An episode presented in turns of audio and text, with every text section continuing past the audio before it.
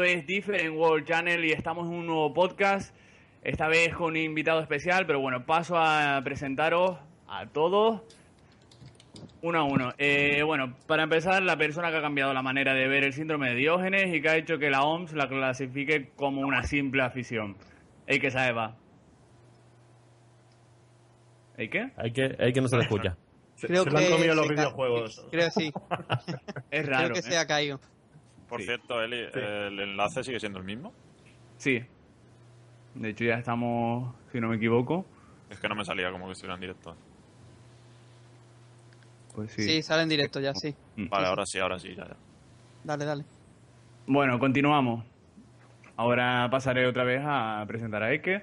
Pero bueno, ahora la cabeza más codiciada de Rainbow Six, Alex. Muy buenas. Una vez más aquí, a ver... ¿Qué depara el programa de hoy? Que pinta interesante. Sí, sí, bastante. Bueno, una persona que ha hecho de Final Fantasy su religión y de Kojima su dios. Este es Rigar, sin duda. ¿Rigar? ¿También lo hemos ah. perdido? No, estoy aquí. Ah, vale, vale. Hola. Vale.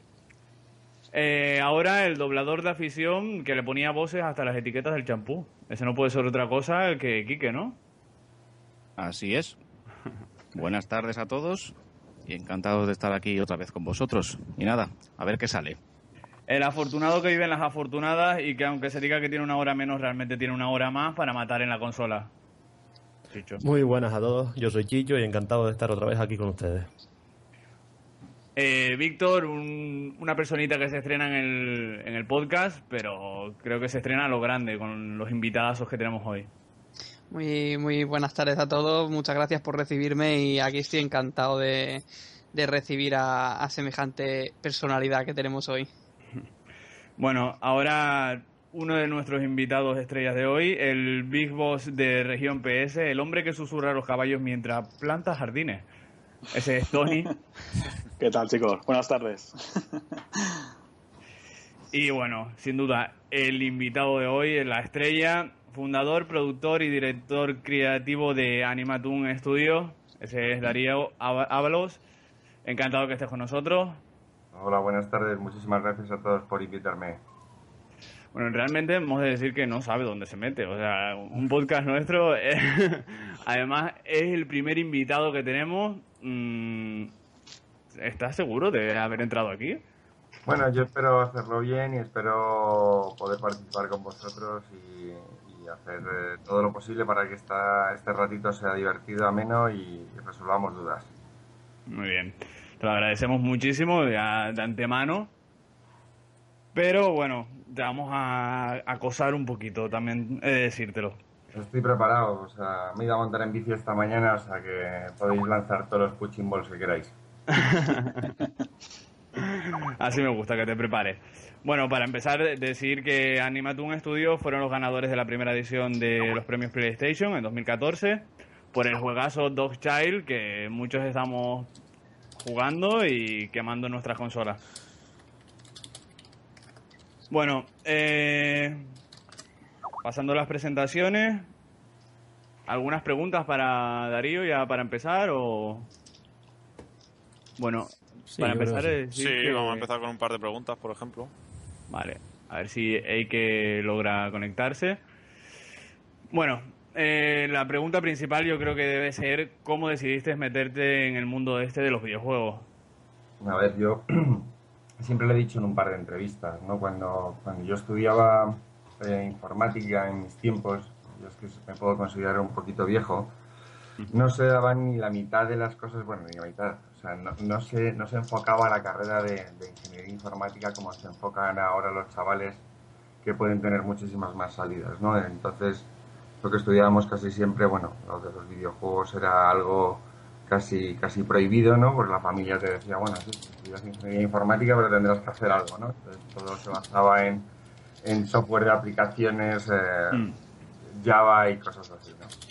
Y bueno, la verdad es que siempre he tenido ganas de hacer videojuegos y nunca he podido tener la oportunidad. Nadie nadie me la había dado, siendo autodidacta, además con, con unos cuantos másters encima atrás de, de tres D y demás, pues es bastante difícil. Ya sabéis que es un mundo bastante competitivo. Y bueno, yo tenía una idea ahí, así que dije, bueno, pues vamos a ver, vamos a ver hasta dónde puede llegar. Ya está, ya está aquí hemos llegado. Y ya vemos hasta dónde has llegado, pero bueno, esperemos que no sea el límite, ¿no? O sea, no, no es solo el... uno de los pasos hasta llegar a... a no, una... no es el límite, pero supongo que, bueno, como, como ya veo un poco qué es lo que se me podría preguntar y demás, yo quiero decir que, a ver, nosotros queremos seguir haciendo cosas, pero es, es muy complicado desarrollar ya. videojuegos en este país. Os lo digo desde, desde la más sincera opinión y sin tratar de desanimar a nadie. O sea, cuanto más alto me ponen el muro, más ganas me das de, escal- ganas de, saldar, me das de escalarlo, ¿no? Pero es cierto que es bastante difícil a la hora de constituir empresa, tener a la gente dada de alta con sus nóminas. Esto todo es algo que la gente no cuenta con ello. Y cuando, obviamente, claro, tú no puedes contar con ello cuando te pones a jugar a un juego, pero sí es verdad que hay, que hay un background detrás también muy, muy, muy grande, ¿no? Claro. Parece como si casi estuviera mal visto, ¿no? Entre comillas, hacer videojuegos en España.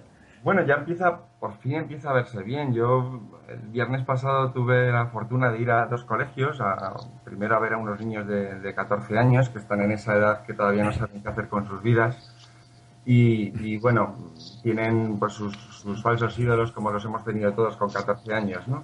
Entonces, bueno, un poco les explicas qué es el mundo de los videojuegos, pero precisamente no para, no para decirles, uh, cuidado, tenéis aquí, ¿no? Sino todo lo contrario, ¿no? Es, es una profesión maravillosa, se confluencian mogollón de artes, la ilustración, la literatura, son millones de cosas las que se pueden sacar en, en bueno, ¿no?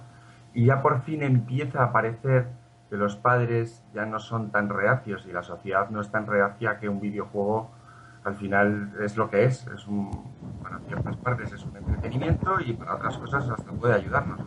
Exacto. Uh-huh. Pero bueno, es una lucha dura, ¿eh? Y supongo que poquito a poco entre todos, eh, yo creo que cada vez vamos siendo más, eh, cada vez, gracias a, a vosotros, me refiero a todos los medios que, que sois nuestro altavoz, pues vamos ganando protagonismo y se nos va tomando cada vez más en consideración. Eso es algo que hay que agradecer.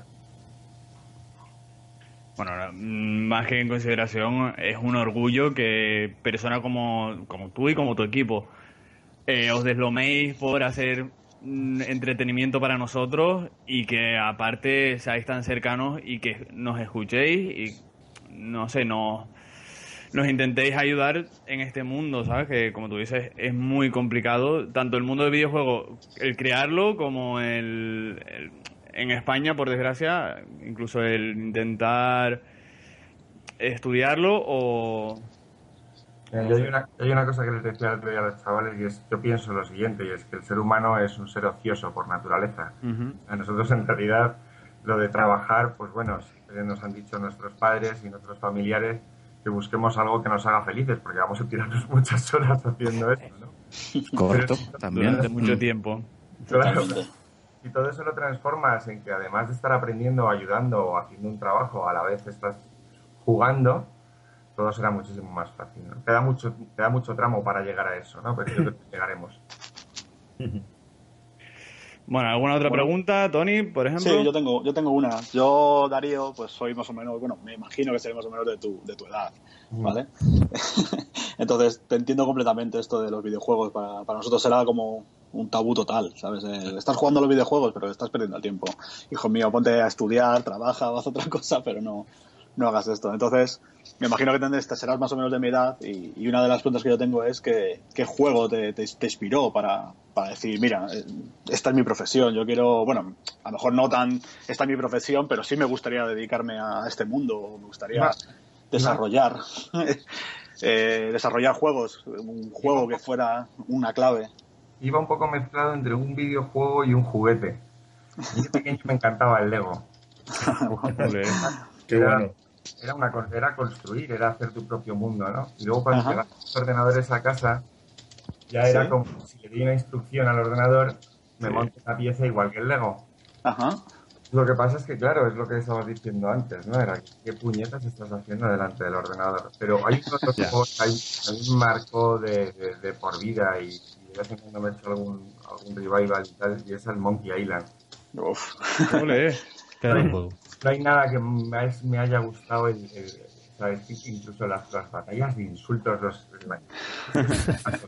es, todo, es todo tan irreverente, es todo tan divertido. Sí. Esa surdez tan, ¿no? tan divertida. Exactamente. Exactamente. Y eso el señor Tim Schafer eh, lo hizo muy bien en, en casi todos los juegos que metió mano, ¿no? Sí, pero sí es algo así, ¿no? Es como dije, jo, yo quiero contar historias divertidas y te las quiero contar al resto del mundo, ¿no? Lo que pasa es que, bueno, no me ha llegado hasta hace un año y pico la oportunidad de poder hacerlo, ¿no? Y eso es, han pasado muchos años por medio. Sí, la verdad es que cuando te vimos en, en bueno, en esta segunda entrega de, de los premios PlayStation, subiste y te veía ahí contento en este caso, ¿sabes? Pero... Pero sí que es verdad que, que, bueno, que no podéis tampoco... Yo creo que lo suyo sería intentar, bueno, lo que queréis hacer, me imagino que lo que estás di- diciendo, ¿no? Intentar crecer y me imagino que, hombre, que os darán otra... Tendréis la oportunidad de, de volver a insistir en, en este mundo y, y aparecer. No creo que solamente sea un juego o nada más. Nosotros, de hecho, mira, os, contamos, os cuento así un poco por encima. Yo como, como empresa no he podido mantener eh, a, todo, a todo el equipo dentro del de estudio, precisamente porque todos cobraban unas nóminas, yo tenía un budget más o menos establecido en ese sentido, uh-huh. y, y, y bueno, se nos ve con confianza porque realmente yo no quiero hacer otra cosa en mi vida, ¿no? Y de hecho ahora solo somos tres personas en el estudio y lo que estamos haciendo es un... Hicimos un parche que salió hace poquito para Dog Child, corrigiendo... Sí, era uno punto cero uno, ¿no? Exactamente. Y ahora estamos haciendo otro... porque es lo que intentamos hablar un poco en los tweets, en, en la gente y tal. O sea, es que ocho meses para hacer un videojuego, porque nosotros teníamos una idea. O sea, nosotros lo que nos presentamos a los Play Awards era con una idea, no con un juego desarrollado. Uh-huh. Entonces, claro, el, el tema de sacar el juego en ocho meses ha sido muy difícil. Entonces, claro, nos hemos dejado cosas por el camino, seguro, millones. Además, es nuestro primer juego. Estaría preocupado si fuera nuestro cuarto juego o nuestro claro. juego. Y es que nos hemos dejado la mitad de cosas por el camino. Pero es cierto, es muy difícil. Yo mis, mis, a todos mis compañeros, a los que no están y a los que no están, o sea, les he exigido a los pobres lo máximo y porque teníamos una fecha de entrega. Ojalá claro. si, si nosotros hubiéramos tenido un budget mucho más amplio y a lo mejor hubiéramos tenido no una fecha de entrega, sino más tiempo, pues a lo mejor hubiéramos pulido un poco más el juego, ¿no? Sí, de hecho, yo fui uno de los que hice el vídeo para, para Región T V bueno. y lo mencioné, que es que teníais muy poco tiempo y que lo que presentasteis en, en, en los premios no fue realmente el juego completo como para entregarlo a la venta. Fue pues eso, lo que tú dices, una idea y que se nota que estáis trabajando y se agradece mucho que continuéis trabajando, no que lo deis ya por, por completo. Claro, hay mucha gente que nos dice, no, pero eso, dejarlo aparcado ya no lo toquéis más. Bueno, vale, no voy, no voy a darle una vuelta al juego de otro año, pero sí le voy a dedicar por lo menos un par de meses con, con la cabeza un poco más fría, más tranquilos, uh-huh. y decir, venga, ¿qué es donde, donde podemos arreglar esto? ¿Dónde no podemos arreglarlo? ¿Qué podemos, qué podemos solucionar? Obviamente es muy difícil el, el, el juego que hemos hecho, pensar los personajes que hay, animarlos, guiarlos a todos, ponerlos en el escenario. Luego, claro, el juego tenía que tener más o menos una duración. No podíamos hacer un juego de quince minutos, por muy bonito que quedase. Claro. Pues claro, claro. las cosas, cuando las, las cosas tienen su, su tensión o su elasticidad, si las estiras más de lo normal, terminan rompiéndose. Sí. Nosotros no hemos llegado a que se rompiera del todo y por lo menos lo hemos conseguido dejar. La idea está ahí, la semilla está plantada. Y ahora vamos a corregir un poquito y para deciros algo bonito es que estamos haciendo otro juego que no tiene nada que ver con Dog Child, que es otra cosa, un poquito más, más asequible para tres personas que son los que somos ahora mismo y que el año que viene tenemos otro título para dar guerra. Y... Bueno, esto bonito pero... no, esto es una primicia, o no, sea, primicia, no, primicia no, total. Está bien, pero estamos anunciando que Dog, eh, perdón, Animatoon Studio tiene un juego para el próximo año ya. Esto o sea, están es, preparándolo. Exclusiva. Sí, sí, total. Y en, y en este caso, el año que viene no tenemos, por así decirlo, un deadline, pero sí queremos tenerlo para el año que viene y si no podemos tenerlo será porque esta vez yo soy muy amigo de la perfección y quiero dejarlo lo mejor posible. Claro, el caso es que esté trabajado. Ah, el tiempo realmente, si, si se, se puede tiene permitir, que retrasar sí, para que exacto. esté bien, no pasa nada. Yo prefiero esperar y, y, y que salga un producto mejor que con las prisas a lo mejor, ya no digo por, por vosotros, sino porque a veces hay presiones, etcétera, que salga algo a lo mejor, como tú has dicho, un poco menos pulido. Sí. Bueno, te... Darío, Darío so- solamente una pregunta. En este segundo proyecto que tenéis en mente, eh, eh, ¿también ayuda a PlayStation? Eh, vamos a ver, estamos... No puedo decir... no, puedes, no puedes decir mucho más, ¿verdad? Pero yo os voy a decir una cosa. PlayStation nos está echando la mano mucho, nos está apoyando un montón, porque ellos mejor que nadie saben lo duro que es eh, sacar un estudio adelante, sacar títulos adelante, y en eso, vamos, por donde van yo voy lanzando pétalos. En ese sentido, sí. Ningún problema. Pero sí es verdad que, claro, a ver, queremos... Son, son una gran compañía y queremos...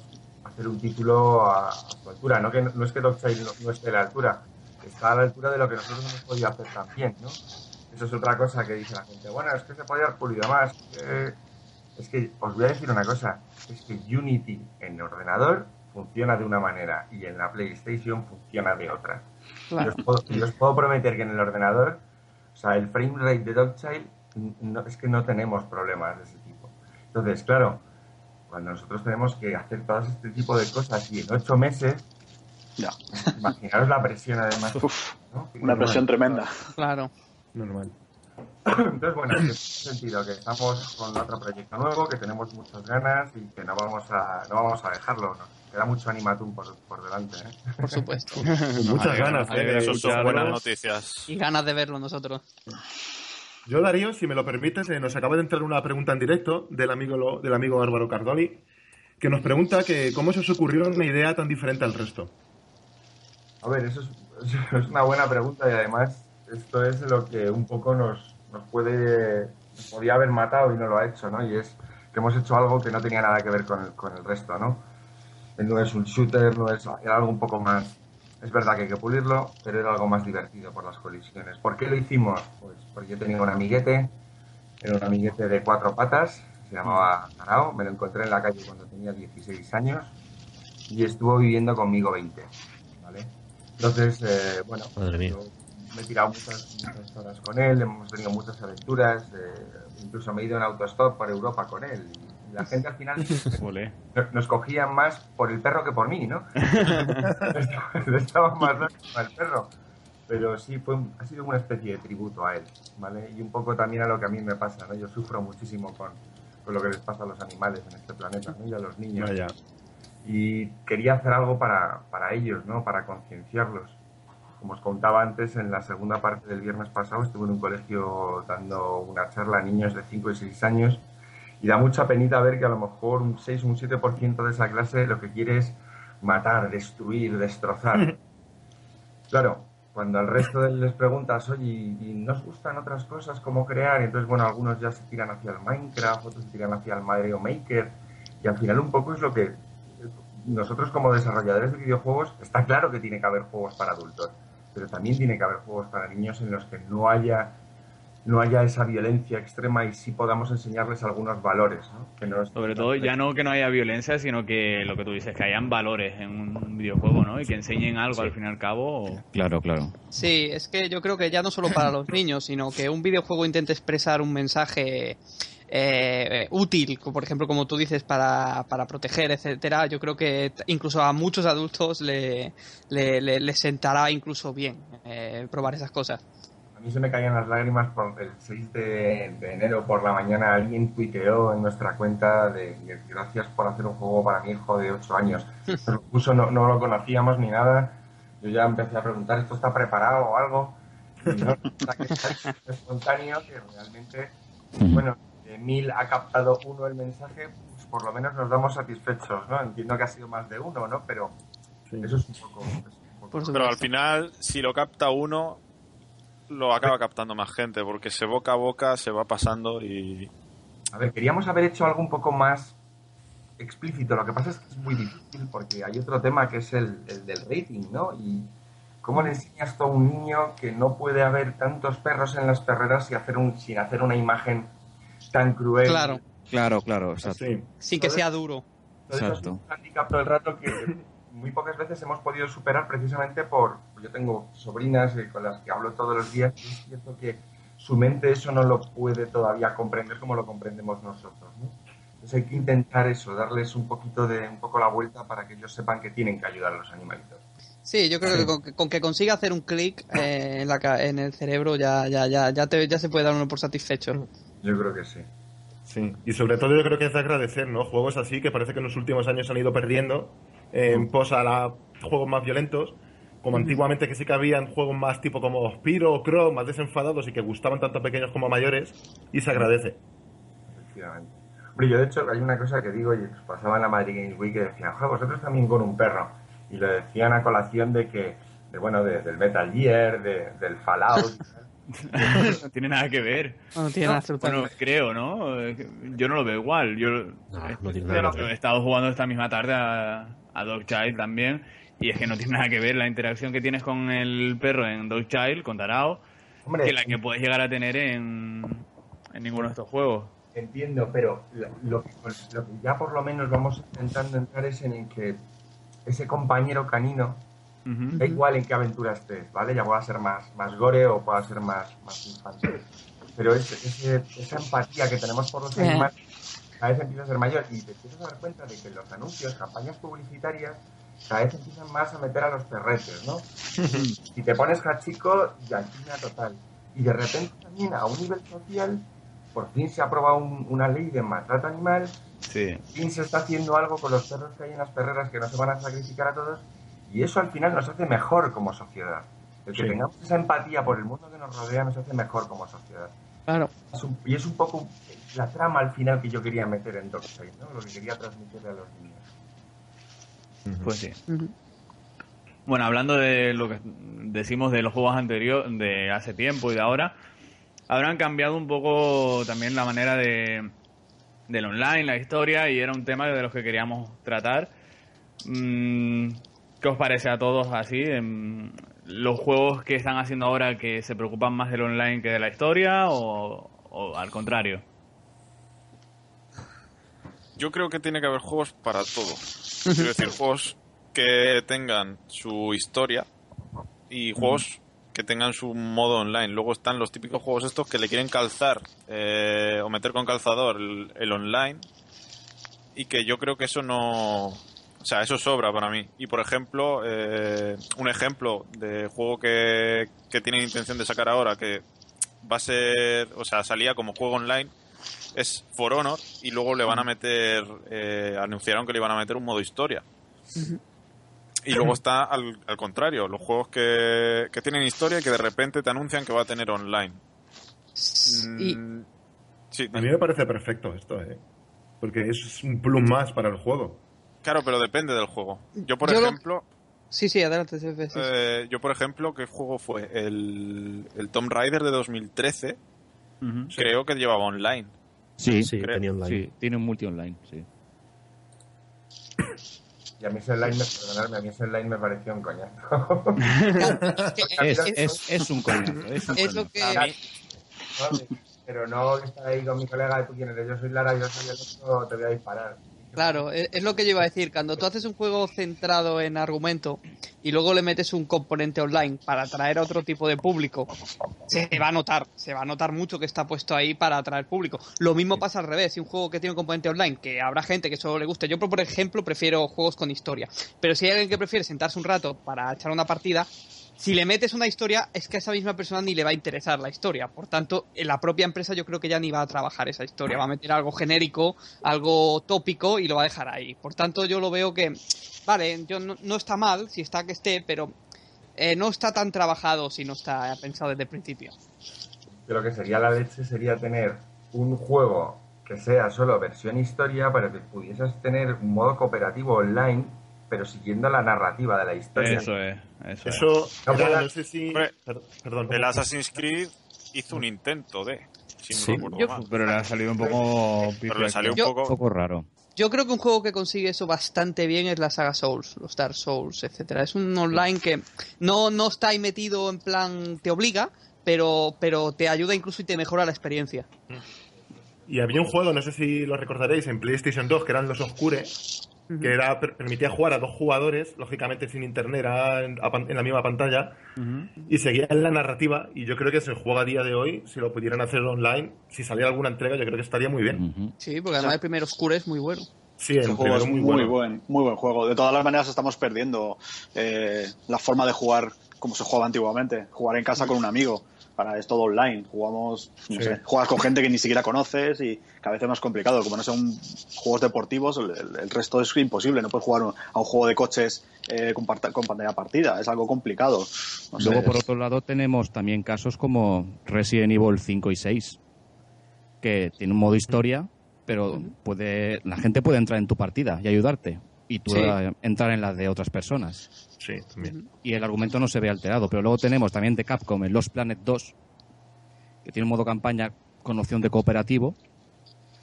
Pero, hablando llanamente, la historia es una mierda. eh, la campaña favorece al multijugador.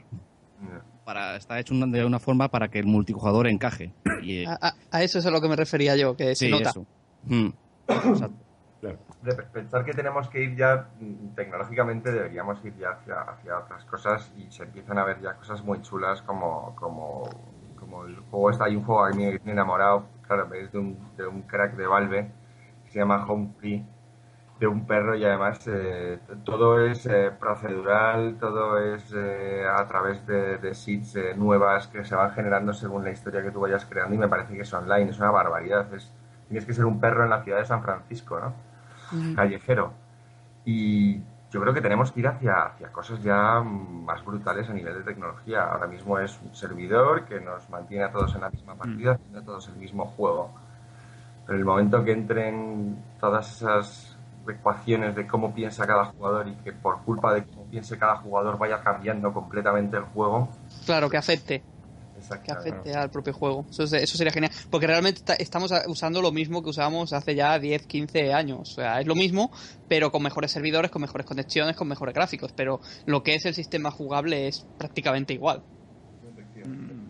Bueno, prácticamente igual. Yo creo que no es así, ¿eh? Pero algo, algo hemos me refiero, me refiero no que hayan mejorado las mecánicas, eso es evidente. Me refiero que siguen siendo shooters, siguen siendo juegos deportivos. Eh, eh, no como lo que dice Darío, por ejemplo, de un juego que afecte lo que haga cada uno. Hay, claro que los hay, pero lo, la mayoría de exponentes tira hacia lo mismo, hacia deathmatch, hacia captura la bandera, hacia lo típico, lo que ya conocemos. Y se podría quizá empezar a innovar con las tecnologías que tenemos hacia otros estilos que se sí, que, que convivan con lo que hay ahora, evidentemente.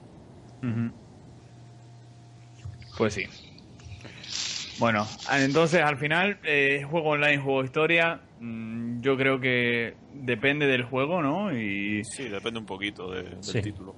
Sí. Claro. Así, hay juegos que invitan a tener multijugador y otros que son innecesarios. Lo que yo sí pido más es lo que, por ejemplo, decía Darío, eh, juegos realmente cooperativos, porque sí es verdad que ya no llevamos tanto el de ven a jugar a mi casa, pero a ver, sí que el juego online nos está abriendo una puerta de poder conocer gente. Bueno, la gran mayoría de vosotros os he conocido a través de la consola prácticamente. Sí. Y es algo que, no sé, deberíamos aprovechar. Y bueno, igual que existen las redes sociales, para nosotros esto también es una especie de red social. Así que utilizarla también para poder jugar eso en, en cooperativismo y no siempre en contra de o en competición, ¿no? Bueno, bueno, de hecho para mí PlayStation Network es una red social. Sí, totalmente. Sí, eh, a tal le gusta esto, este ha comprado lo otro, se ve como si fuera el Facebook. Sí, sí te sí, lo has recomendado sí, sí. en base a lo que tus amigos han comprado y lo que has comprado sí. anteriormente. Uh-huh. Esto ya es, esto ya es el... el... el super gran hermano de, de la tecnología. Ya, ya ves. Ahora, yo a mí lo que me... A veces, y sabiendo cómo funciona, no dejo de sorprenderme que estés mirando un juego y tal, y de repente ya, claro, por las cookies que has generado, ya donde vayas te estoy diciendo, cómprame este juego. Digo, pero si solo lo he querido mirar. Sí, sí, sí. Eso de la privacidad de datos es un poco... Ya sé lo que quiero. A ver si cuando me pongan a mirar ahí joyas me digan, le regalamos una joya también, este lingote de oro, se lo regalamos. Pues sí. Bueno, eh, a ver, otra preguntita. Eh, ¿Cómo surge Animatoon Studio? Y bueno, y la idea en general de Dog Child. Bueno, pues... Eh... No sé si fue antes la gallina o el huevo, ¿sabes? No...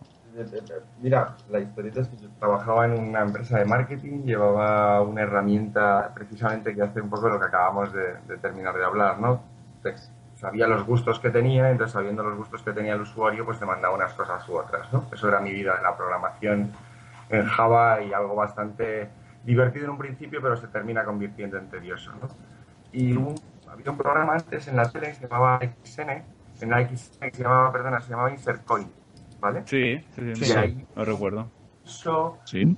Quien escribía un guión original, no sé qué, no sé cuántos, y dije, bueno, yo nunca me apunto a este tipo de cosas, pero como tenía en mi cabeza ahí la, la idea rondándome, lo, lo, lo expuse y resultó que, que ganó el premio. Entonces, bueno, cuando ya una vez te dicen, oye, esto tiene buena pinta, tal, no sé qué, pues te pones a darle vueltas. Yo por aquel entonces, mientras seguía trabajando, estaba estudiando en, en C I C E, un máster de tres D, y ya el profesor que tenía por allí, que la gente que ya estudia en C I C E sabrá quién es, José Antonio Navarrete, una persona maravillosa, le dije, oye, José, mira, tengo esta idea de un tío, un perro, una pelota y tal. Y bueno, él, como siempre, ¿no? No, no te quita tu ilusión, pero lo primero que te dicen las primeras clases, ¿no? Vais a aprender mucho, pero por favor no intentéis hacer Titanic cuatro. Claro, la pasión muchas veces te puede, ¿no? Y a prueba, claro, error, prueba, error, prueba, error, pues vas sacando cosas que, que no terminaban de cuajar. Hasta que ya un día, bueno, pues por desgracia falleció mi madre, falleció Tarao y dije, hostia, pues voy a hacer lo que a mí me apetece hacer y lo que me hace feliz. Pues ahí surgió Dog Child. Animatoon surgió después, cuando ganó, cuando ganamos el premio, por darle una entidad corporativa al estudio. Uh-huh. Pero en realidad lo que, lo que, lo que nació antes fue Dog Child, ¿no? Y ya te digo que a partir de esa idea, ¿no? Y, y haciendo el tráiler en casa, ese que habéis visto por ahí en alta resolución, que me tiré dos años aquí con, con un par de amiguetes haciendo cosas y renderizando aquí en la habitación. Con el dichoso tres D Max, ¿no? Sí, que me decía ahí, mujer, pero ¿qué suena? Que parece un reactor, ¿no? Y eran los dos ordenadores tirando... ¿Cuántas tarjetas gráficas has roto? La verdad es que he sido hace una cuadro la que estaba ahí aguantando el tirón y... La máquina estuvo aguantando seis meses seguidos haciendo renders. ¡Guau! Wow. Bueno, ahí está. Y también una cosa, viajé, fuimos de viaje de novios, pasamos por Vancouver, qué casualidad que de repente pasó por Capcom, en la fiesta Relic, lo que era antiguamente Sega, Nintendo... Claro, era como de repente ser un niño en Disneylandia, ¿no? Era como... Vaya. Desde luego. Yo miré a mi mujer y me dije a mi mujer, como, como le dice una madre a su hijo cuando llega al parque, corre, ¿sabes? Ya, porque si no te va a dar algo, ¿no? Por eso me casé con ella, porque es la mujer más maravillosa del mundo. Y entonces, me recibió mogollón de gente y de incluso en Capcom me dijeron, oye, si, me, si en seis meses me traes un prototipo de esto, podemos hablar, ¿para qué te cuento? ¿Sabes? Terminé el viaje de, de casados y aquí a piñón fijo. Y a los seis meses me planteé otra vez en Vancouver con, con la aplicación de móvil, el corto casi terminado y un prototipo que teníamos en P C. Y bueno, pues ya solo os digo que casi no me dejan entrar en Vancouver, porque como era la segunda vez que iba en el año, claro, bueno, pues, iba a quedarme a trabajar, que si tal, que si igual una historia. Madre. Cuando con la gente que tenía entrevistas llego al hotel y me encuentro un mail diciendo no podemos atenderte, disfruta de Vancouver. ¿Tú sabes qué cara se me queda? Tiene que ser uff. Hostia, que yo no vengo de, de aquí, de, yo qué sé, de la parte más lejana del motor de Madrid, de, de, de Coruña o yo qué sé, de, de, de Cádiz, ¿no? Que es que estoy viniendo desde Madrid a Vancouver, que son doce horas y pico de avión. Y bueno, pues ni corto ni perezoso, me miré la lista esa que hay de P G Studio Map, encontré sesenta y cinco estudios en Vancouver y de uno a uno me fui por cada uno de los estudios contándoles mi vida y mis cosas. Claro. Ese es el, cl- el claro ejemplo de la perseverancia, desde luego, ¿eh? Porque otro a lo mejor no hubiera llegado ese mensaje, se hubiera dado el bajón y, y no, lo que hay que seguir intentando. Y después de sesenta y cinco no es, después de sesenta y cinco no es, porque allí el, el, el, el puerta fría, el sentido ese de puerta fría allí cobra todo el sentido. Primero porque llueve, aunque no lo parezca, llueve en Vancouver y acabas como un cocker spaniel. Ya es frío, ya, ya es frío de verdad, ¿no? Y claro... Llamabas al telefonillo, aquí en España tú llamas al telefonillo, te abren y entras, hola, buenos días, buenas tardes, buenas noches, y le cuentas el rollo y alguien te escucha. Pero es que allí si no tienes entrevista no te abre la puerta nadie. Uf, uf, no, claro. Me fui hasta E A, que está en la montaña, que claro, tienen un estudio de esto que empiezas a babear según entras en el estudio, la cerrando. Claro, yo decía, por favor, que aunque sea, aunque me atienda el guardia de seguridad. Me da igual. Pues nada, esa puerta y otra vez para afuera. Pero, ¿sabes qué pasa? Que mmm, es una cosa que yo le digo a los niños, cuando tú tienes un sueño, ¿sabes? Tienes que protegerlo y tienes que luchar por ello hasta el final. Claro. Y yo creo que no soy un ejemplo para nadie, pero sí puedo decir que se, el camino se hace andando y realmente se consigue, ¿vale? Entonces, bueno, Dog Child estaba ahí desde el año dos mil siete, o sea, fijaros que pelea. ¿Vale? Madre mía. Sí, porque, eh, claro, hay mucha gente que quizá pensará que, que esto se hace en dos días, que eh, ya lo has hecho, va, ya, va, éxito, fama, eh, ya me entiendes. Y claro, esto es un camino muy largo. Y claro, probablemente te vas a encontrar más noes que sí, pero claro, cuando encuentras ese sí, tiene que ser súper gratificante. Fijaros que hice más contactos el último día ya que me harté de todo y dije, me voy a esquiar, porque me gusta esquiar, y me fui a Whistler, que es la montaña más grande de, de, de esa parte de, de Canadá. Te da miedo solamente verla desde abajo, y justo en el perico ese que tardas como cuarenta y cinco minutos en subir arriba, ahí me encontré a la directora de Microsoft Studios Canadá, que luego cerraron, o sea, más malas cosas ya no podía tener, y a la directora de Y M C A allí en Canadá también, que se dedican a producciones de películas y tal. Y dije, joder, si lo sé, me quedo la semana entera esquiando, ¿verdad? Vamos, donde, donde menos te lo esperas al final. Sí, claro. Al final es comprando el pan, sí, sí. Qué bueno. A todos los que nos oigan y que sean desarrolladores, yo les digo siempre que, que no cejen en su empeño, que sigan adelante, porque cuando se cierra un, una puerta se abre otra. O sea, que eso es así. Uh-huh. Qué bueno. Bueno, pues... Mmm, mmm, a ver, ¿qué más temas tenemos por nombrar hoy? Uh, el eh, tema de la compensación del plus. El tema tenemos la compensación del día sí. del plus. Un tema polémico. Sí. Correcta, creo, a mi parecer. Creo que de eso tampoco hay mucho que hablar. A mí me parece no. una compensación justa. Pues sí. sí a mi punto lo, de vista también. No sé, total, ¿cuántos fueron? Plus se cayó un durante un día más o menos y... Y ni un día, se cayó durante un par de horas. Sí, bueno. Si te dan un día, pues oye. Yo opino, opino, opino igual.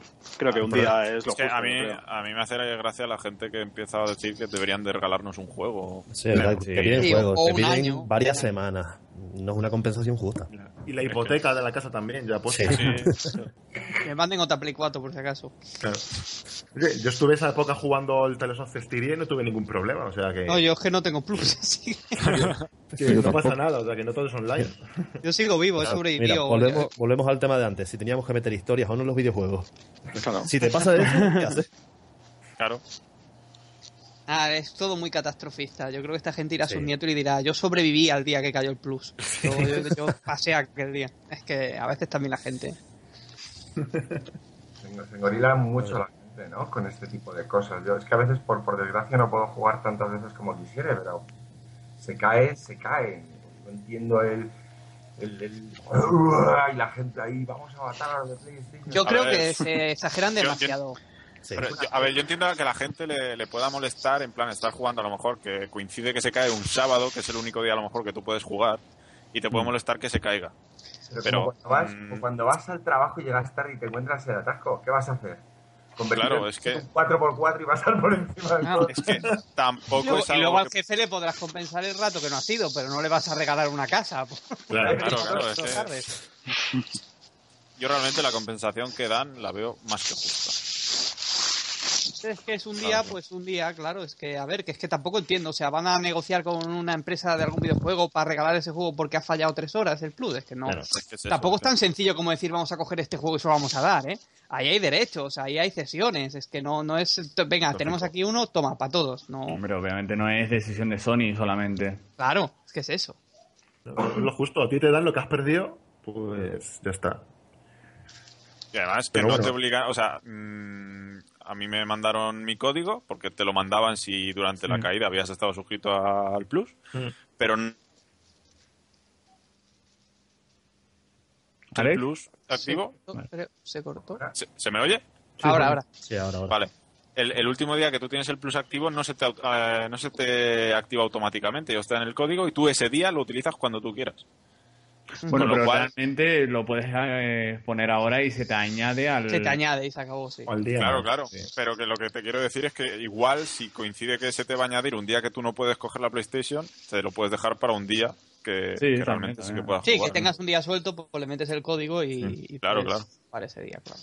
De todas formas, yo creo que también que muchos de estos mensajes eh, vienen un poco de la gente de, de otras consolas, que no tienen PlayStation, y las sí, redes ya sabemos cómo son, ¿eh? Sí, sí, hay... Sí, hay, esos odios raros que hay de... entre una sí, y otra, sí. como, como si fueran empresarios todos de cada una, que dices, joder, macho, a ver, tampoco pasa nada, ¿sabes? Pues nada. Pues sí, sí. Eh, bueno, eh, más preguntitas para el invitado de estrella, Darío. Alex, eh, por ejemplo. A ver. Eh... Pa, pa, pa, pa, pa. ¿Cómo, ¿Cómo se os ocurrió, tengo la duda, cómo se os ocurrió presentaros al, al concurso de PlayStation? Pues después de esa vida que te he contado, que iba aquí arrastrando el, el proyecto y enseñándolo en todos los sitios, estaba en la, en la versión de ese año de Mundos Digitales uh-huh. y, y alguien del, del sector me dijo, oye, apúntate, ¿sabes? Tenéis un buen producto y demás, ¿no? Claro, además también venía motivado un poco con la anterior Game Lab, justo ese mismo año, y además estaba de invitado Tim Schafer, fue Jay Raymond también, y bueno, yo que sabéis que, como os acabo de contar, tengo mucha cara, pues si no había un por medio, yo enseguida me, me acerco y pregunto, ¿no? Y bueno, una persona de Sony me dijo que teníamos un buen producto a nivel móvil, que a la gente de, de billar y tal les podría gustar el juego, pero lo que más me sorprendió fue fue así un, entre un grupo de palabras de, de Jay Raymond que es, es, decía, este juego puede ser increíble con weberables, ¿no? Yo decía, lo que pensaba, yo decía, que jodida, ¿sabes? Vamos a, ver, vamos a ver si consigo hacerlo primero y luego ya, obviamente, esto con un guante, con... con Hombre, una... claro.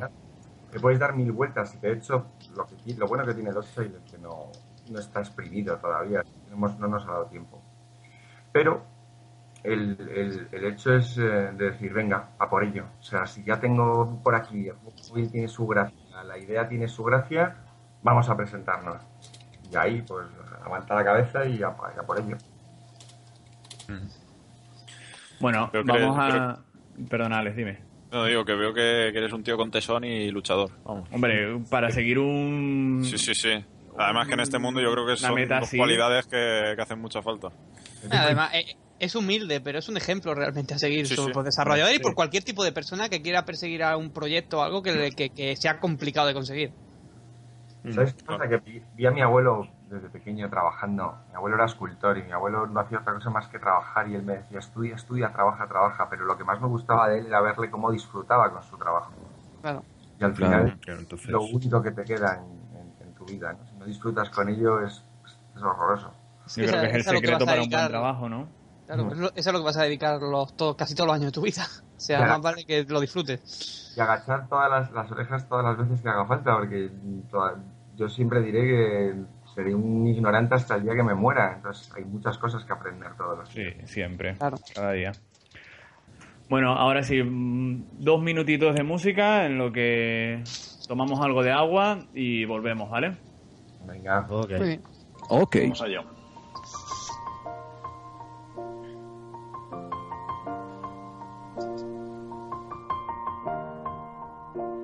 It's been a long day without you, my friend, and I'll tell you all about it when I see you again.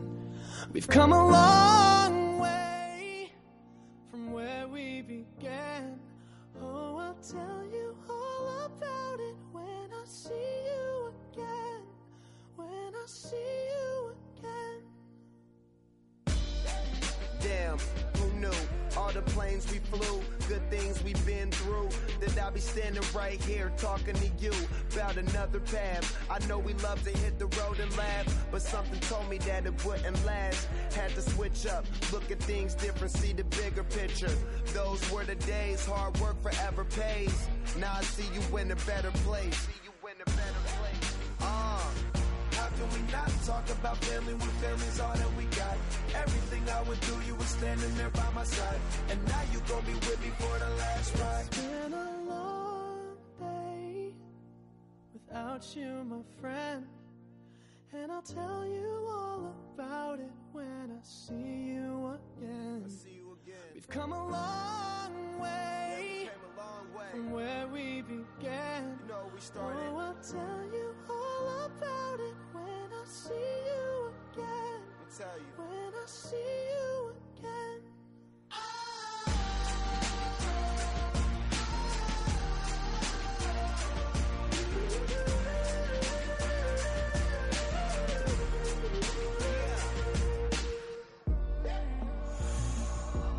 You both go out your way and the vibe is feeling strong. It was small, turn to a friendship, a friendship turn to a bond, and that bond will never be broken, the love will never get lost. And when brotherhood come first, then the line will never be crossed. Established it on our own when that line had to be drawn, and that line is what we reach, so remember me when I'm gone. How can we not talk about family when family's all that we got? Everything I went through, you were standing there by my side. And now you're gonna be with me for the last ride. Let the light guide your way. Yeah. Hold every memory as you go.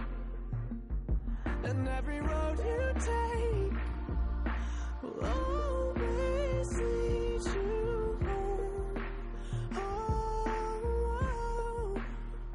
It's been a long day without you, my friend, and I'll tell you all about it when I see you again. We've come a long way from where we began. Oh, I'll tell you all about it when I see you again, when I see you again.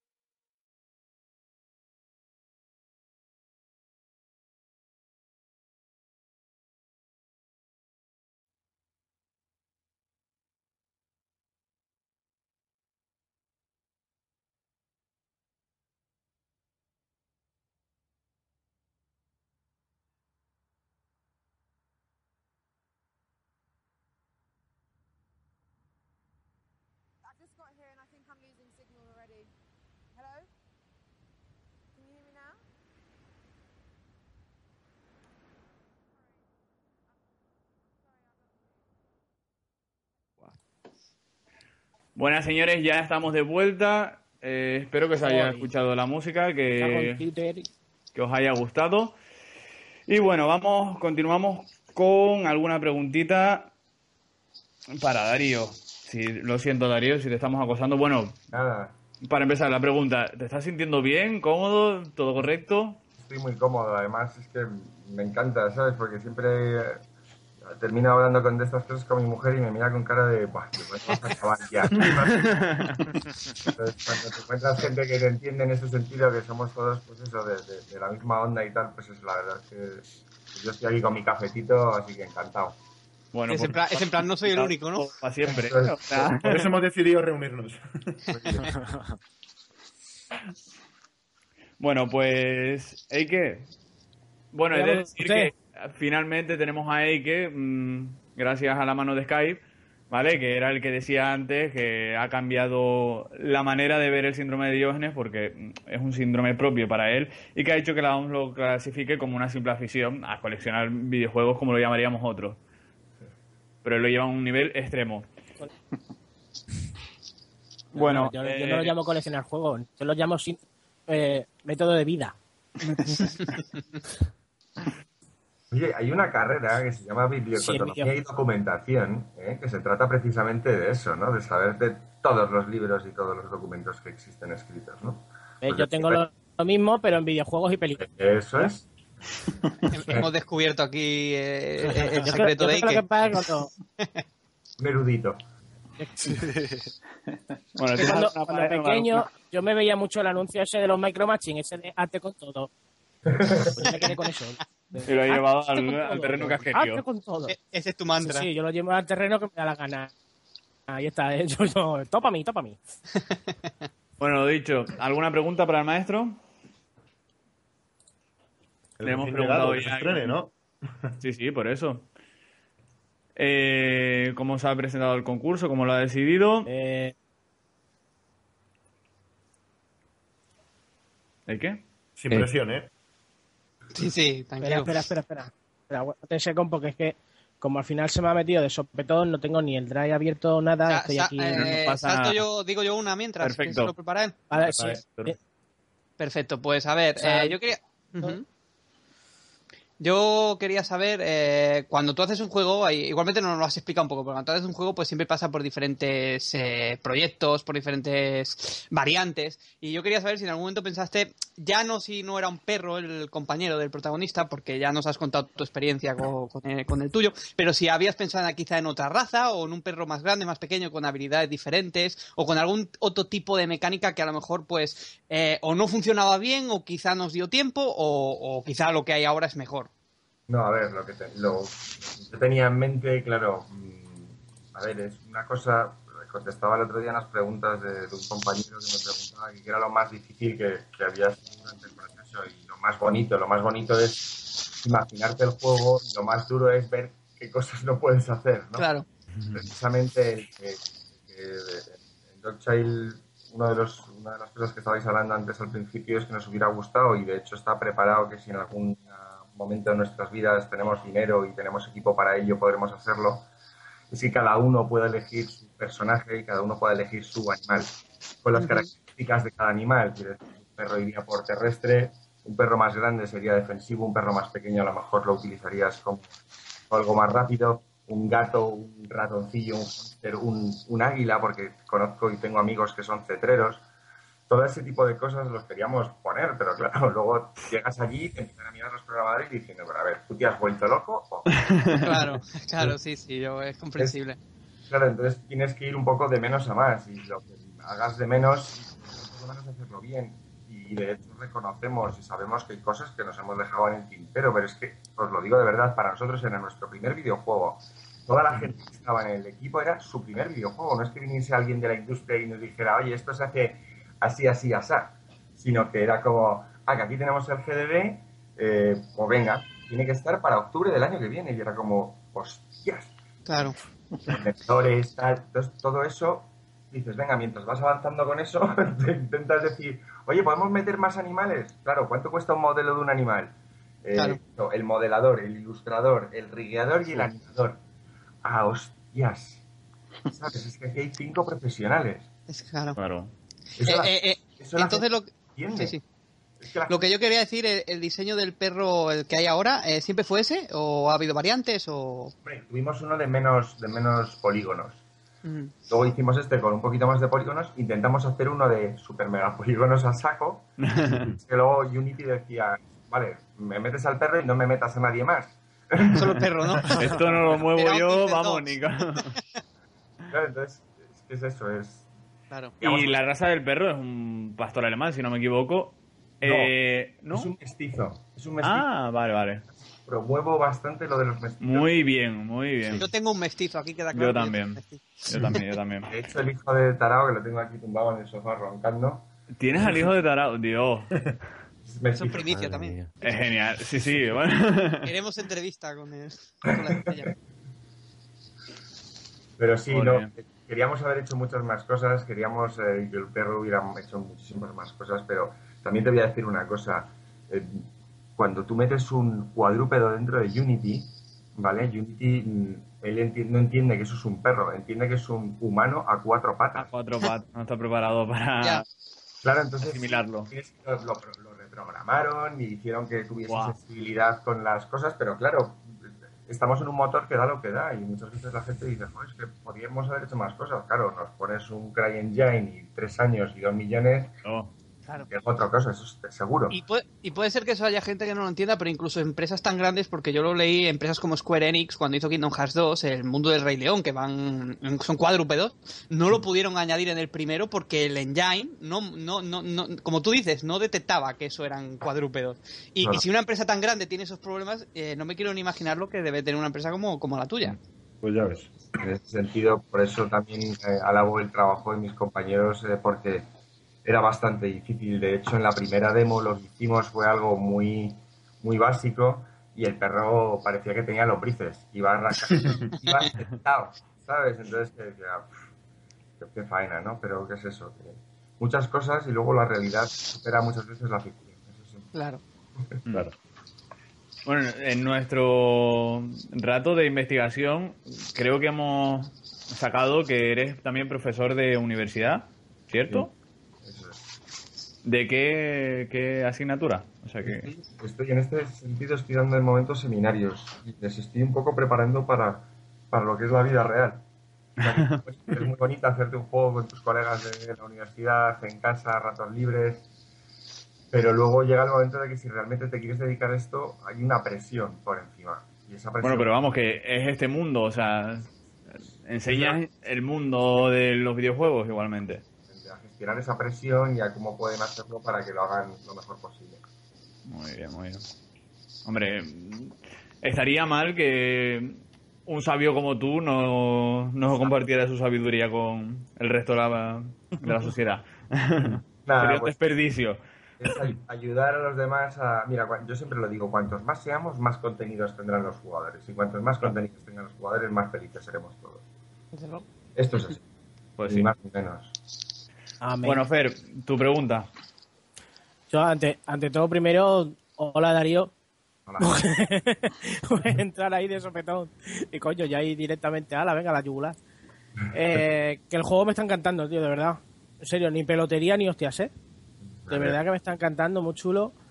Y lo típico de siempre que se pregunta a todo el mundo al, al crear un videojuego y demás, ¿cómo conseguiste la financiación para el juego al final? Os costó mucho trabajo, supongo, ¿no? Pues mira, te voy a, os voy a contar algo que supongo que os vais a quedar bastante sorprendidos. Nosotros no hemos tenido financiación. Eh, la financiación que hemos tenido ha sido mi, mi suegra, Maripaz, que no me oye porque estas tecnologías ya no, no nos llega a entender, ella solo oye la radio de por la mañana. Ella me conoce, soy el marido de su hija y sabe que soy pues, un cabezota que está empeñado en, en trabajar y en sacar las cosas adelante, ¿no? Y ella ha sido la que ha pedido parte de su pensión de jubilación para que nosotros pudiéramos hacer esto. Eh, oh, finalmente, un aplauso para ella. Sí, sí por sí. favor. Sí. Gracias a Maripaz, tenemos ese juegazo. O sea, es que... Madre mía. Sobre Flipa, todo, es que es flipante, todo, de verdad. Sobre todo, ¿sabéis para qué? Porque yo creo que la gente, independientemente de que tenga pasión por trabajar en los videojuegos, eso es algo que debemos cortar de raíz, hay que, hay que recompensar a la gente. Aunque sea, yo no he podido pagarles una nómina decente como se deberían merecer, pero sí por lo menos lo he hecho para que tuviesen una seguridad, que ese rato que estuvieran ahí conmigo aguantándome, tuviesen un seguro social, algo que les permitiese por lo menos seguir adelante como profesionales. Y esto no sería posible sin la financiación de Maripaz, porque si me iba en I S A eh, tenía que estar veinticuatro meses constituido como empresa para poder acceder a alguna de las ayudas, además de tener el mismo dinero en bolsa, ¿de acuerdo?, en la hucha de lo que fuera a pedir, lo cual es, ya es un impedimento. Es absurdo, no, o sea, un impedimento no es absurdo, o sea, si... lo tuviera guardado, no te lo estaría pidiendo. Ahí está. Está claro. Luego, eh, a otro tipo de, otro tipo de, de, por ejemplo, el Ministerio de Cultura, después de rellenar sesenta mil millones de papeles, nos dijeron que no. Y cuando vemos realmente a quién les ha dado, que obviamente, oye, bien por ellos, pero eh, eh, seguir promoviendo una película del Quijote del año dos mil seis no tiene ningún sentido. Ya. Que muy bien, claro. Y ir a Cervantes como el que más. Pero tenemos que empezar a ver que hay nuevos creadores en nuestro país y que no podemos estar pendientes ni de la Alhambra, ni de la Almudena, ni del Quijote siempre, porque claro, hay que intentar ayudar a los demás. Y contenidos nuevos, o sea que la gente, es lo que tú dices, sí, el Quijote muy bien, pero vale, ya tuvo su, su época y, y creo que ya bastante información. Y ya es conocido, no necesita claro, más. O sea. Por eso, ya bastante cultura hemos tenido del Quijote. No sé, vamos a dar paso a las nuevas tecnologías y, y lo que quieren los nuevos usuarios, claro, nuevo, es, los nuevos consumistas de, de cultura, vamos, porque sin, es la única manera de que nos reconozcan por más cosas, que, que tres cosas concretas de toda la vida y no nos conocen por nada más, pues claro, habrá que apoyar lo nuevo también. Luego por tema de financiaciones en otros sitios, pues nos pedían un aval de la misma cantidad. Entonces decíamos, pues es que si me tengo que, me tengo, que, tengo que dar un aval de algo, claro. Me palo yo a mí. Es tonto, es que... Entonces, joder. Es absurdo. Luego, claro, dices, bueno, la gente te dice, mirad las posibilidades del crowdfunding y tal. Bueno, pues cuando te metes con el señor gestor y te empieza a explicar cuánto tendrías que tributar por cada cinco euros que te quise alguien en nuestro país, decirse que por cinco euros tú tendrías que sacar un veintiuno por ciento de I V A, y cuando llegaste el trimestre o el final, el final del año fiscal, tributar por cada una de esas personas que te ha dejado dinero. Madre mía. Todo facilidades. ¿Qué hacemos? Sí, sí, sí. Tío, juego, no, no, me vuelvo loco. ¿Sabes lo que te quiero decir? Es muy difícil. Hay que, hay que ayudar a la peña. Si no podemos estar, porque entonces es normal que la gente se marche. Yo, todos mis amigos están en la, trabajando. Claro. Es que es lógico, es que es lógico. O sea, es que yo lo haría igual. O sea. Facilidades, ser autónomo no es tan caro como aquí, que eso es otra barra basada también. Que sí, que... Hombre, es que ser autónomo aquí es... España es... ¡Ole! Pero como es, dif- es diferente. España es España. Claro, dices, y ahora el, el, el nuevo juego. Bueno, pues esperemos que Dog Child, ya sabemos que no es un éxito de ventas mundial. Bueno, de hecho hemos llegado a China sin tener que ponerlo allí. Por China están jugándose alguna partida y ¿Eh? Japón también.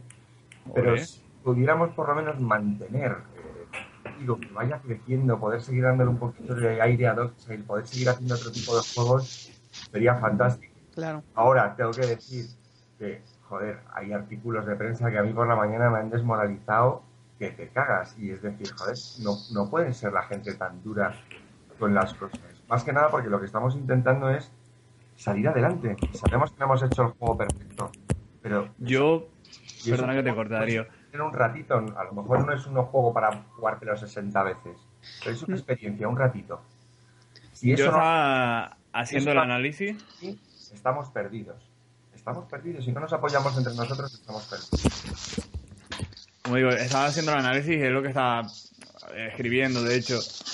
No podemos comparar el Dog Child con mmm, cualquier otra saga, en plan, yo qué sé, el Ratchet and Clank o cualquiera de estos, porque para empezar, no tenéis los medios, y, claro. O sea, los mismos medios, no lleváis tanto tiempo trabajando en el juego, mmm, es vuestro primer juego, y además que la idea de un, desde un principio era esa. A ver, mmm, si es verdad que... Tener, puede tener problemas, o sea, pequeños fallos gráficos, etcétera. Pero seguís trabajando para, para corregirlo. Bueno, ya no sé cuánto tardasteis en, en, en sacar el, el parche, el, el ciento uno. Eh, pues nada, me parece que fueron quince días o más. Es que fue eso, o sea, yo creo que solamente jugué una vez antes del parche. Ya. Luego también es que hay una cosa, y es que la gente no lo sabe. No estoy autorizado a decir cómo funciona el, el trabajo de un desarrollador bajo PlayStation, pero no es, tengo el juego, lo subo y ya está publicado. O sea, es que no es así, es que hay, hay un proceso de Q A y además nosotros hemos tenido que mandarlo con varios países, con lo que significa que hay que hacer una traducción perfecta también. Entonces, entre que eso sale, no sale, hay un montón de cosas que tú puedes ir arreglando. Entonces, eso es un poco, yo creo que también es parte nuestra explicarle a la gente cómo funciona la industria. Claro.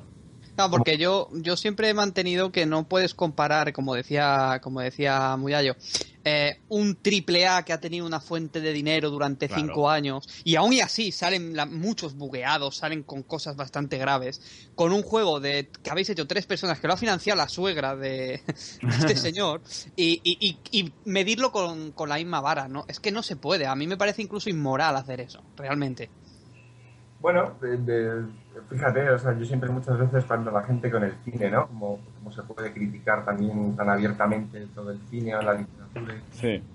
Es que criticar es gratis. Claro. ¿Sabes? Y fácil, y fácil. Yo el otro día colgué algo que creo que se lo oí a un futbolista. Fíjate lo que te digo, que además no me gusta ni el fútbol, pero fíjate lo de, antes de juzgar a nadie, cálzate sus zapatos y recorre el camino que él ha recorrido. Exacto. ¿Sabes? Muy buena frase. No es tan fácil, ¿no? Entonces, bueno... Lo, lo bueno es, oye, ahí está, hemos terminado, tenemos ganas, sí, que nos dan de hostias, pues que nos den de hostias, está bien, bueno, pues mira, ahí estamos, por lo menos ya sabes a quién se las tiene. Al menos habéis llegado. Claro. Ya tiene muchísimo mérito. Ya sabes, para adelante, para adelante, para adelante, para adelante. No hay, no hay otra. Y que no es lo mismo una crítica constructiva de, oye, mira, creo que esto puede ser mejorable tal, que una crítica destructiva, como hay muchísimas, que, que van a hacer directamente daño y... Sí, yo es que me imagino que desmoralicen incluso, pero realmente luego hay gente como, mira, el propio Muyallo lo está jugando y lo está disfrutando como, como un niño. Sí, sí. Y, y, y así habrá muchísima gente, estoy seguro.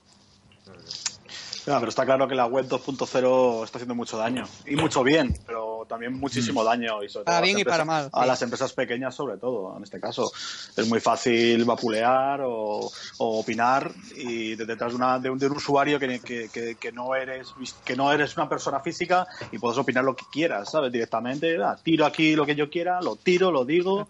¿Y qué pasa? Que luego después... Si alguien ofende, eso es, le da igual. Le da igual, porque no sabe ni quién es. Sí, es una lástima, es una, es una lástima la forma de destruir el trabajo de muchas muchas personas en este caso. Lo que decimos, a ver, eh, nuestro trabajo referente al periodismo también conlleva una fuente de información, ¿sabes? Que tienes que buscar antes de criticar, exacto, tanto bueno como malo, criticar a cualquier trabajo, o sea... Mmm, pero mira, ya se eso, mira, hay una, una cosa que nos ha pasado y es que nos han mandado un email un, un señor de Brasil que en principio no, pero tú te pones a leer el email de Brasil, pues cierra este señor y empiezas a darte cuenta de que es un redactor muy importante de la revista, es una revista en Brasil muy muy conocida, ¿no? Entonces empieza a preguntar, oye, ¿cómo habéis hecho el juego? Si interesa, le contamos un poco a vosotros, ¿no? Y dice, joder, claro, ahora yo, ahora ya el background es distinto. Mi concepto de lo que yo estoy oyendo a lo que me estás diciendo tú no tiene nada que ver. De hecho, nos has explicado así, un poco como vosotros. Perdona, Perdona Darío, que no te escuchábamos. Sí, no se ha escuchado. ¿Me oís ahora? Sí, ahora sí. Nos ha dicho eso, que le ha encantado el juego, que el background es alucinante porque él también ha tenido perros y el que también tiene perros entiende un poco lo que he querido contar, ¿no? Claro. Y nos ha hecho un artículo estupendo, nos dice bien, nos dice pues un poco como vosotros. Obviamente tenemos fallos técnicos, la idea es buena, está, corre, dice, corre, corre, ¿no? Dice, corre, que corre suave, ¿no? Pero bueno, ahí está, y eso es lo que importa, ¿no? Que, que, que ya hemos llegado hasta ese punto y que haya gente realmente de vuestra profesión que realmente le interese, que es lo que está pasando y contar las cosas como son, que como son es como son. Mm. Sí, claro, y con sí. una objetividad que, que, que se debería tener de esto es bueno, esto es malo, pero, pero hay que ponerse, como tú dices, en la piel. ¿Por qué ha pasado esto y por qué no? No es porque lo hayáis hecho así por vagueza, porque no os dé la gana hacerlo mejor, eh, o, o peor, es porque hay un trabajo detrás muy duro que mucha gente probablemente no es ni consciente de ello. Sí, mira, cuando tú, estás tra- cuando tú llevas programando ocho horas, a, la, a las ocho y un minuto ya tu cerebro es mermelada. Claro. Mermelada. Y llega a las ocho y un minuto porque yo soy programador web y ya te digo que si te pegas cuatro horas seguidas mmm, se te empiezan a mezclar hasta los lenguajes. Pero mira, si es que para el, para el día del lanzamiento estuvimos, llegamos a estar un día entero metidos dentro de la oficina. Uf, madre mía. Ya, casi nada. Cuatro horas, o sea... entre risas, lloros y medio broncas allí. Y eso, eso es inhumano, es inhumano. Pero claro, dices, es que nadie nos ha preguntado cuántas horas hemos metido aquí, es más fácil de decir, bueno, claro, también te dirá gente, bueno, pues por eso le sacas al juego, porque se han tirado demasiadas horas eh, trabajando. Es que teníamos una fecha límite. Claro, es que no podéis claro. sacar cuando queráis. No lo puedes sacar dentro claro, de los meses. No es lo mismo eso a lo que decíamos antes. Es que si tú me sacas un juego cada año por ambición propia, ¿sabes? Uh. Y cada año tiene fallos o tiene más fallos que el anterior, te lo voy a criticar, obviamente, porque es que no es, o sea, no está siendo... crítico contigo mismo, ¿sabes? Y en vez de decir, oye, pues, a lo mejor en vez de un año necesitamos un año y medio o dos años para que un juego no salga así, ¿sabes? A ti te dieron una fecha y hazlo como puedas, búscate la vida, no es nuestro problema que tienes que tenerlo para esta fecha, ¿sabes? Ah, y si tienes que trabajar sin salir un día entero o dos, pues, eh, claro, ahí apáñatelas, claro, es que es así. Eso, eso eso el público normalmente no lo sabe, pero es que eso pasa sobre todo en los proyectos pequeñitos, eso claro, pasa mucho. Claro. ¿Cuántas pizzas, cuatro quesos hay que pedir más? Yo creo que ya os despedisteis con un abrazo del pizzero cuando... Sí. Lo llamábamos y decían, hostia, los de Animatoon, Mandate. Seguro que a Maripaz también os llevaba tupper. A Maripaz, pobrecita, le hemos dejado bastante ya. Nos ha dejado lo que, lo que no hacen la mayoría de los productores, y es dejarnos trabajar tranquilos. Y eso se lo hemos agradecido, se lo agradecemos. Porque encima que estuviera allí la mujer, ¿sabes? Encima. Yo te... no, pobre. Como, como, pues, eh, yo qué sé. Pues, alguien que está en videojuegos. Eso es otra cosa que hay que tener mucho cuidado, y es que eh, yo conozco de estudios que han sido producidos por eh, Manolo Albañil, que a, tiene una constructora de la hostia y tenía veinte millones y no sabía dónde meterlos, y Manolo sí. estaba allí, por ponerte el nombre nombre sí. ficticio, allí dando por saco todos los días, cuando ese señor lo que sabía era levantar edificios, ¿no? Sí, sí, como claro, si fuera beta tester, ¿no? Es que... Entonces, claro, si no tenemos inversores de ese tipo en nuestro país, es difícil, o es más fácil encontrarnos Manolo millas que al claro. final claro. Y es el problema que tiene muchos que creen que quieren crear videojuegos y demás, que normalmente ya es que se tienen que ir del país. Es que mm. para estar aquí en España es el puñetero problema que tenemos. No, y además, mira, ahora estoy metiéndome yo en el formulario este de la ayuda de, de la Comunidad Económica Europea, pero bueno, que ya tenemos, parece que tenemos más acceso y tal, pero aún así es hiper difícil, porque como yo hay otros trescientos en España y otros cuatro claro. en Francia, etcétera. Y es, es complicado. No. Bueno, ¿alguna otra pregunta que os ocurra? Bueno, yo tenía la duda de por qué el, el nombre de Tarao. A ver, si hay alguna, hombre, alguna anécdota detrás de ese nombre. Pues o... Sí, el gran perro loco. O sea, yo, yo me la encontré, vivía, vivía en Almería. Y tuve una época pues que estuve viviendo en Almería después de la universidad, estaba por allí haciendo un poco el, el, el año sabático que toca a todos, ¿no? Y entonces se, se lo encontró mi, mi padrastro y me dijo, mira qué perro. Mi madre dijo, no me metáis más perros en casa. Entonces, siempre. Y pues, salí a los diez minutos a la playa y me acompañó. Entonces te dabas cuenta de que con el tiempo el perro tenía su propia vida. El perro salía de mi casa, entraba cuando le daba la gana, se tiraba tres días por ahí desaparecido. El pueblo de la playa estaba a dos kilómetros y medio y te lo encontrabas en un chiringuito de la playa y decías, pero ¿cómo he estado aquí? O sea, yo le, y tenía un amigo que decía, perro loco, perro loco, ¿no? Entonces era un perro muy divertido, hacía agujeros en la playa. Bueno, una vez consiguió desbancar a uno que estaba tumbado porque le hizo un agujero que parecía la entrada del metro. O sea, era eso. Entonces, era, era entonces la, entonces la idea de ponerle Tarao, que era por simple cariño, digamos, ¿no? Claro, era por cariño. Y además, perros... sabe que un perro tiene que tener dos vocales fuertes, en este caso era la A y la O en su nombre, y que cuando tú tienes un perro lo primero que haces es le llamas con cinco o seis nombres, y yo lo que hago en este caso es el primero que reacciona con más alegría, digo, pues este es el que te ha tocado. Curro, ¿sabes? León, lobo, le llamé de todo, pero al final le dije, eres un tarao. Y, entonces ya y así le... se quedó. Y ese le gustó a él. Pues si fuese un helicóptero y le dije, pues ala, bautizado, macho. Pero si la gente se piensa, bueno, he leído algún comentario por ahí en internet, no, el tarao significa estúpido y tal. Bueno, realmente eh, tarao, que es de la palabra de tara, de acuerdo, es, es un defecto, ¿no? Se dice que sí. Sí. Pero esto lo utilizamos mucho por el sur, lo de tarao. Hombre, sí, yo sí, soy canario y tarao es alocado, así. Es que, es, que, es que creo que eso es más en Sudamérica, creo. Sí, ¿no? No, yo lo he escuchado tarado como sí, como algo así, como dice, como con tara o algo, pero bueno. Bueno, a ver.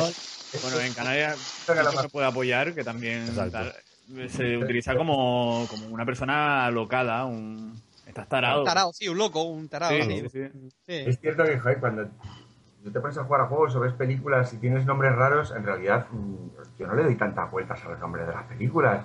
O sea, si, que darle, si le tuviese que dar vueltas al nombre de los protagonistas del Silmarillion, entonces tendríamos para hacer... Yo soy más así, ¿por qué? O sea, hello. Yo que sé, el señor Tolkien, y un día hizo palabras y le sonaba aquello bien, tendría una cosa gramatical para construir nombres. No lo sé, ¿no? Pero bueno, el caso es que es por eso, pero también por si hay alguien que nos escucha de otro lado, el, el, el nombre no tiene más... No tiene más vuelta. Igual que Dog Child, que la gente me dice, pero es que el niño perro, niño rata, hay unos rusos que dicen, es un niño autista, es un perro. A ver, Dog Child se utiliza mucho para llamar cuando, es, cuando tienes un perro y te tienes un cariño y es como tu cachorro, ¿sabes? Como tu ahijado, ¿no? Es, es ese sentido como se utiliza la palabra Dog Child, ¿no? ¿Le podríamos haber, haber cambiado el nombre? Sí, pero yo qué sé. Sí, porque parecía bien y tampoco le... Teníamos cosas más importantes. Pues sí, sí. Eh, a ver, algún otro tema que tengamos para hoy. Vamos a salir un poco de todo lo que hemos hablado y vamos a hablar de un rumor que ha salido esta semana del Nintendo N X, que es una portátil sobremesa. Bueno, en principio... Empezará... Todavía creo que no está muy bien definido lo que va a ser. No, ¿no? Desde ahí el rumor, de ahí el rumor parte, que viene. ¿No? Claro, claro, que mmm, decía Rigar que había visto que la idea era vender... Creo que dijo primero la, la parte portátil de la consola, por así decirlo, y que como un año después iba a salir lo que sería la sobremesa, pero que iban a ir como complementadas. No sé, una cosa muy extraña, que yo no sé por dónde va a tirar Nintendo con eso, pero pero no, no lo sé. Vamos, una consola de Panini, por fascículo. Sí. Qué cosa más rara. Raro, cuanto menos. Yo es que he, he oído muchos rumores sobre la N X y yo ya no sé qué, qué, qué será real, qué no. Pues también he oído incluso que va a ser... Comp- Tener tiene sentido. Sí, sí, sí, sí. La verdad que no lo había visto así, pero supongo que será lo más lógico, o sea, el porqué más lógico. Porque pues... si se si, si están hablando de, de este aspecto de hacerlo algo así, será algo, algo similar a lo que hicieron con cuando hicieron esta reedición de la Neo Geo. Que tú tenías tu videoconsola portátil y la metías sí, dentro se de se metía dentro del aparato, cerrabas y ya jugabas en la televisión. A lo mejor se refiere a, a, ese, a ese a ese tipo de sistema. O... Podría ser. Lo que está claro es que, a ver, Nintendo sabe que el mercado lo tiene en portátil seguro. Y en sobremesa, pues, lo tiene complicado. Porque si ahora saca una nueva, eh, ¿qué luchar? va a ser? Eh, ¿Va a luchar contra PlayStation cuatro o va a ser ya siguiente? Cuando, cuando PlayStation cuatro saque la siguiente, le va a pasar lo mismo otra vez. Claro, es que... Es complicado. Hombre, yo creo que Nintendo en el aspecto de competir... Es que Nintendo sí, siempre sí, ha ido, sí. ha ido lo suyo. Si es una cortina sí, de humo y están haciendo su propia realidad virtual de, de la leche y están lanzando... Oye, pues podría ser, ¿eh? podría ser. Y ahí, vamos, si es por especular... Todavía no se hayan pronunciado al respecto con este tema, ¿eh? O sea, sí. No, no. Algo están haciendo que puede ser original porque es verdad que no se está sacando ningún tipo de información. Sí, lo tienen como muy tapado. Mm. Acordaros, acordaros de aquel juego que sacaron ellos de, de realidad virtual del Mario Tennis, aquel... De la Virtual, de la Virtual Boy. Virtual Boy. Eso es. Ese que te mareabas, ¿verdad? Eso. Muy malo. Las cosas como son, era un efecto muy malo. Encima iba a pilas, que yo no sé cómo, cómo debería consumir eso, porque claro, al ser portátil tenía opción para pilas. Eso claro. Es peor que la Game Gear, macho. Uf, Game Gear. Nos vamos, nos vamos a hablar de otro tema, entonces. Bueno, tocando la realidad virtual, eh, Darío, ¿qué opinas tú de las V R de, de Sony? Ah, yo, por, por fortuna, he podido probar los casi todos los títulos que estaban en la Madrid Games Week. Al de, al de Kitchen no pude, no pude soportarlo, porque eso tengo que reconocerlo, soy muy miedica. Eso fue no. En el de Deep, que era del bajar a las fosas marianas y tal, también lo pasé bastante mal, por la sensación de tener que respirar debajo del agua y tal. Pero los dos de acción de disparar y esconderme detrás del, del mostrador y por la furgoneta y tal, me lo pasé como un enano. Y además es que las veo muy bien acabadas, muy bien acabado el producto, muy muy guay. Eso que he probado bastantes, ¿eh? El tema del blureo, cuando mueves la cabeza muy rápido, esto lo tienen muy bien controlado. Y están, vamos, yo los títulos de, de London Studio me parecen impresionantes. Hay uno que está desarrollando Ubisoft, que es de simulador de un, de un águila, tío, de por París. Aquí, sí, sí, claro. Sí. Tiene que ser una maravilla. Pero sí, eso yo hay que, hay que meterle mano a todo eso ya. ¿Lo ves, Darío? ¿Lo ves para, para, para trabajar en ello? Me encantaría, pero es que hay que, hay que hilar muy fino para poder trabajar con ello. Entonces, nos podríamos poner en los ojos de Tarao en un, en un futuro. Yo supongo que simulaciones y experiencias de esas van a empezar a, a partir de, de todas. Hay un juego que ha sacado de, de, de, de, del Rocket Robinson, me parece, que es algo maravilloso. Sí, sí, ya sé cuál dices, sí. Uh-huh. Sí, sí. Se pone la piel de gallina entre los dinosaurios y todo, que eso... Mm. Ah, va a ser increíble, pero ya no solamente por juego, ¿eh? Yo creo para más aplicaciones. Para medicina, riesgos laborales, sí, educación... En fin. Sí, pero bueno, eso, sobre todo el, la HoloLED de Microsoft, sí que se están centrando más en darle un uso mayor que videojuegos, ¿no? Sí, yo lo que lo poco que he visto es que sí, y además con las impresoras tres D también de por medio están haciendo auténticas maravillas. He visto una fusioncilla que tenían con las, con las gafas de Microsoft y unos españoles que habían creado eh, un escáner para escanear el, el, el órgano afectado, imprimirlo en tres D y de, a la vez también pasarlo al mundo virtual en un paciente directamente listo para operar. Algo bárbaro. Qué pasada, eh. Pues imagínate los médicos ahora cómo van a aprender. O sea, en vez de tenerles a los pobres, a los pobres ahí cinco años en el M I R, en el hospital, haciendo guardias de veinticuatro horas, eh, decirles, mira, hazlo, hazlo de manera virtual, sin virtual, poner sí, salud sí. de nadie, ¿no? Pues sí, sí. Puedes realmente más allá. Bueno, lo que decimos, las cosas van evolucionando y, y a pasos agigantados, vamos. Lo único que tiene que permitir que continúen. ¿Cuándo, ¿Cuándo llegaremos al proyecto Brainstorm? ¿Alguien ha visto esa película? Pues no, no me suena, pero me la apunto ya mismo. Ah, o sea, apuntárosla y me la comentáis otro día. Proyecto Brainstorm. Brainstorm. Se me suena mucho, ¿eh? A mí me suena muchísimo. Apuntada. Sí, apuntada, apuntada, apuntada. Sí, es cierto. Esta ya tenemos tarea esta veo. noche, ¿no? Ya, ya, ya nos ha puesto deberes como buen profesor. Lo lleva en la sangre, ¿eh? Hombre, no, es, es una película muy curiosa de ver. ¿Va? Realidad virtual y, y grabación de sensaciones. Es curioso.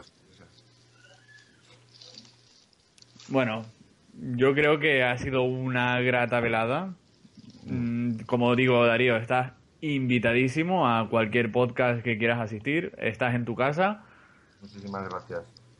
Eh, chicos... ¿Que es todos los domingos hasta ahora? Yo me apunto, ¿eh?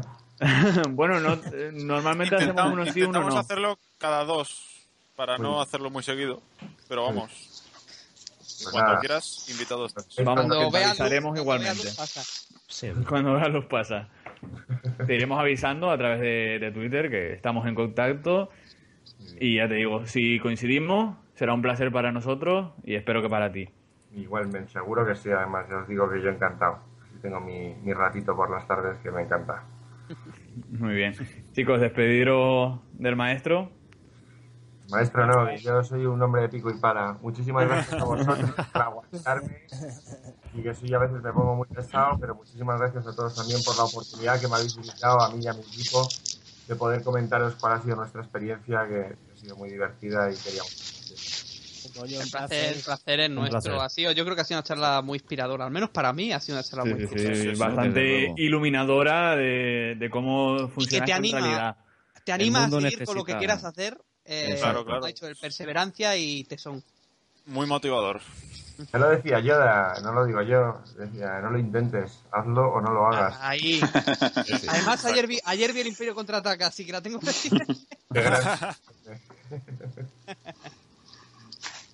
Bueno, pues lo dicho. Pues nada, nos escuchamos en el próximo podcast. Mm, nuevamente, gracias a todos, señores. Alex, Víctor, Tony... Hey, que, que te digo, eh, Maichicho, Quique, Rigar, que no ha podido estar en la segunda parte. Mm, gracias nuevamente, nos vemos en el próximo. Un abrazo bien grande y hasta la próxima. Adiós. Adiós. Adiós. Chao.